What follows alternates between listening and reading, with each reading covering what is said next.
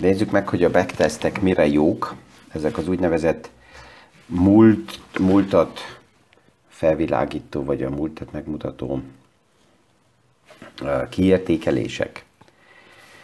Mi is aktuális pénzpiaci témákról, összefüggésekről beszélgetünk. Gazdaságról érthetően János Zsoltal.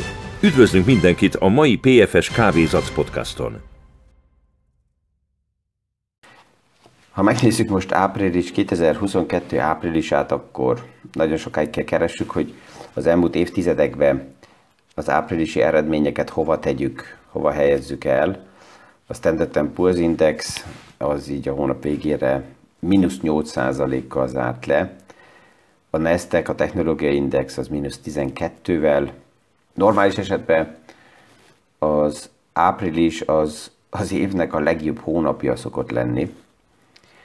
Mikor van egy ilyen statisztikai szám, hogy elég hosszú ideje, konkrétan 1970-ben volt utoljára az április rosszabb eredményű, mint 2022-ben. De hát ugye egy hónap az alapjában egy eh, komoly befektetőnek, egy eh, hosszú távú befektetőnek az nem számít, de azt hozzá kell tenni, hogy, hogy emocionálisan érinti a befektetőket ez ilyen, ilyen hónap is. Ha megnézzük, hogy mi a lényeg ebbe a 2022-es áprilisban, vagy április után, akkor azt látjuk, hogy ez az úgynevezett midterm election év, amikor két nagy választás között, ugye Amerikában van egy ilyen félidő választás, és ez az idén novemberben lesz, az általában elég turbulens szokott lenni, tehát nem nagyon stabilak azok az évek. Egy statisztikát is kiástam, hogy ezt megnézzük, tehát mindig, amikor ilyen középválasztás van, akkor ezekben az években nagyon sokszor um, gyenge szokott lenni um, a, a piac, de azután ez, ez, ami a jó hír ezekbe a kiértékelésekbe, az úgynevezett technikai rebound, tehát azokról a szintekről az emelkedések azok az a legerősebbekhez tartoznak.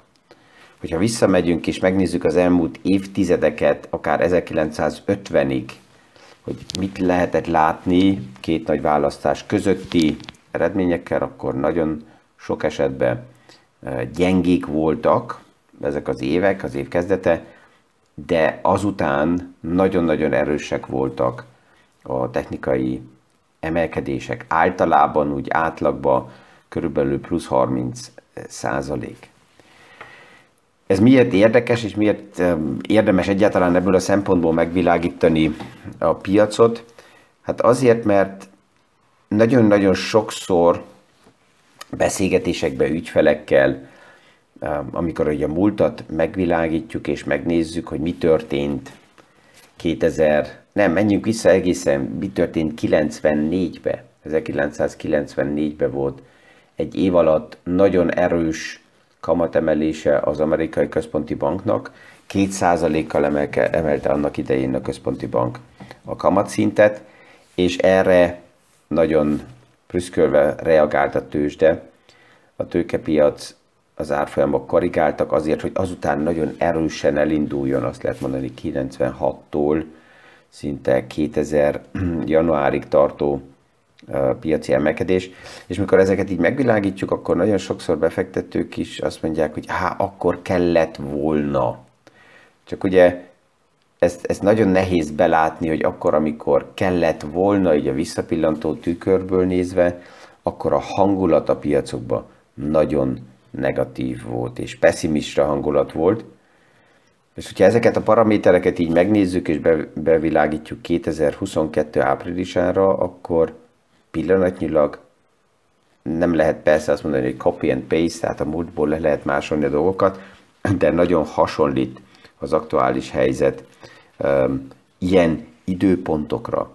És jön most aktuálisan is többször a kérdés, hogy akkor most érdemes befektetni valójába all in, tehát azt mondani, hogy 100%-ban mindent betolni, az a, a fogalommal ugye mindig óvatos vagyok, és azt, azt most se tenném meg, de hogy vásárlási idő van, az historikus szemszögekből nézve nagyon tisztán ezt mutatja. Ha nem is nagyobb összegekkel, de olyan portfóliókban, ahol így rendszeres rávásárlás a megfelelő portfólióra nincsen még rátéve, azoknál minimum most érdemes ezen elgondolkozni, persze, hogyha ezt a likviditás meg is engedi. A backtesteknél, hogyha, és ezt is látom többször, hogy az ügyfélnek kezébe kerül egy bizonyos stratégiának a, a, a tesztelése, visszabillantó tükörből, hogy jön valaki, és azt mondja, hogy né, ez a stratégia, amit mi itt az ügyfélnek prezentálunk, ez az elmúlt években, évtizedekben ilyen eredményt hozott volna létre. És ez így magába, hogy van egy backtest, ez nem ér semmit. Tehát erre tisztán mindig oda kell mondani azt is, hogy egy backtestnek akkor van csak értelme, hogyha azt is látom, hogy mi volt az oka annak, hogy ez a bizonyos stratégia abba az időablakba egy bizonyos eredményt elért. Ki fizette meg annak az eredménynek a, a, a többlethozamát? Mert abból is lehet kiindulni, hogy egy stratégiát, ha valaki visszapillató tükörből megmutat, akkor csak akkor mutatja ezt meg, hogyha az ő stratégiája a múltba jobb eredményt hozott volna, mint az, amivel összehasonlította. És ez nagyon sokszor a befektetőket már megnyugtatja, mert azt mondják, hogy na ja, hát lehetett látni, hogy ha ez a stratégia létezett volna a múltba, akkor nagyon jó lett volna az eredmény. És itt mélyebben ez a kérdés, hogy de honnan jön az eredmény, mi volt az oka, mi volt a hajtóerő, hogy ez az eredmény létrejött, ezzel nem foglalkoznak nagyon sokan. Ez miért lényeges? Hát azért, mert meg kell nézzem, hogy az a hajtóerő, ami az elmúlt időszakban létezett, és aki megfizette nekem a több nyereségemet, az még létezik egyáltalán. Mert vannak olyan hajtóerők, mint például évtizedeken keresztül megtörtént kamat csökkenések, egy fontos hajtóerő volt azért, hogy bizonyos ö, ö, stratégiák, ha most megnézzük visszapillantó tükörbe, akkor nagyon jó eredményet hoztak volna.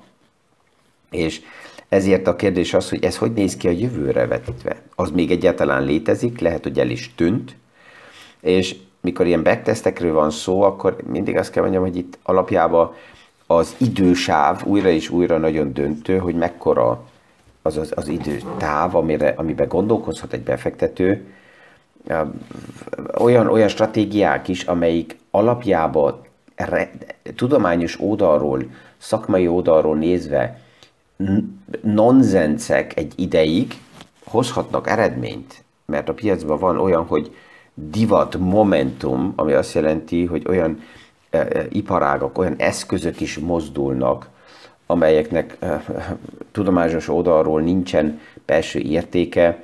Egy pár nappal ezelőtt újra megjelent Nassim Taleb től egy olyan paper, egy olyan, olyan tudományos feldolgozás, ami felmutatja azt, hogy hosszú időre nézve például egy bitcoinnak az ára az nulla kell legyen. De ez teljesen lényegtelen, rövid időre nézve, addig, amíg pillanatnyilag a pénzügyi szektor, a privát szektor is nyitott arra, hogy valamennyi részét a likviditásnak ebbe az eszközbe tolja, addig nem az a döntő, hogy most hol van hosszú távra nézve a belső érték, hanem amíg folyik be pénz egy bizonyos befektetési eszközbe, addig az árak mennek felfele, mert több a kereslet, mint a kínálat, és ez automatikusan egy árat képez. Ez még nem azt jelenti, hogy hosszú távra nézve megváltozna ugye bármilyen formába az, hogy egy bizonyos eszköznek hosszú távra nincs értéke. És itt nagyon fontos, hogyha ilyen backtesteket megnézünk, hogy a, a privát befektetők és az intézményi befektetők, azok hogy viselkednek, és hogy, hogy viselkedhetnek.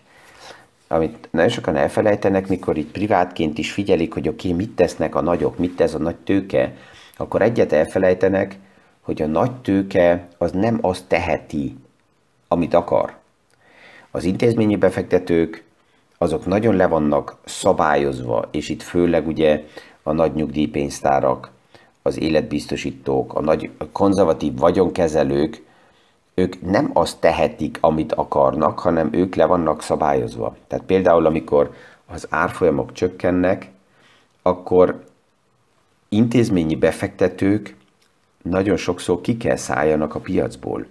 Miért?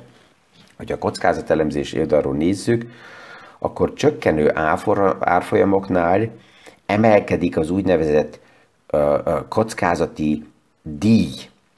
Tehát, hogyha csökkennek a portfólióba bizonyos pozíciók, akkor intézményi befektetők cashbe meg kell emeljék azt a tartalékot, ami balanszba tartja a portfóliót, mert ugye nekik kifizetési kötelességük van, és azért, mert árfolyamok csökkentek, ezért ők nem tudják a kifizetési kötelességet megállítani, ezért ha esnek az árfolyamok, akkor ők kényszerítve vannak még több cash pozíciókat felépíteni, ami ugye abszurd, mert az azt jelenti, hogy minél jönnek, jön, jobban esnek az árak, az intézményi befektetők annál jobban ki kell szálljanak.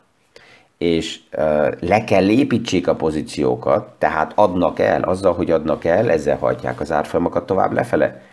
És itt a privát befektetőnek megvan szerencsére az a szabadsága, hogy ő nincs szabályozva. Tehát ő pont másképp tud lépni, és akkor, amikor megemelkednek a, a, a kockázati prémiumok, akkor nem menekül, hanem akkor igenis bele tud vásárolni a piacba. És ez azért lényeges, mert ha feltesszük a kérdést, hogy oké, okay, akkor ki fogja megfizetni akár a privát befektetőnek, ha mély árfolyamokon vásárol a nyereségét, akkor erre a válasz nagyon egyszerű. Az intézményi befektetők, akik mélyebb árfolyamoknál ki kell szálljanak azért, hogy majd később, mikor a piac stabilizálódott és újra elkezd emelkedni, akkor újra kezdjenek el beszállni, ami azt jelenti, hogy akkor ők hajtják felfele az árfolyamot, és azok, akik alacsony árfolyamoknál vásárolták, azoknak ők megfizetik a nyereségeiket.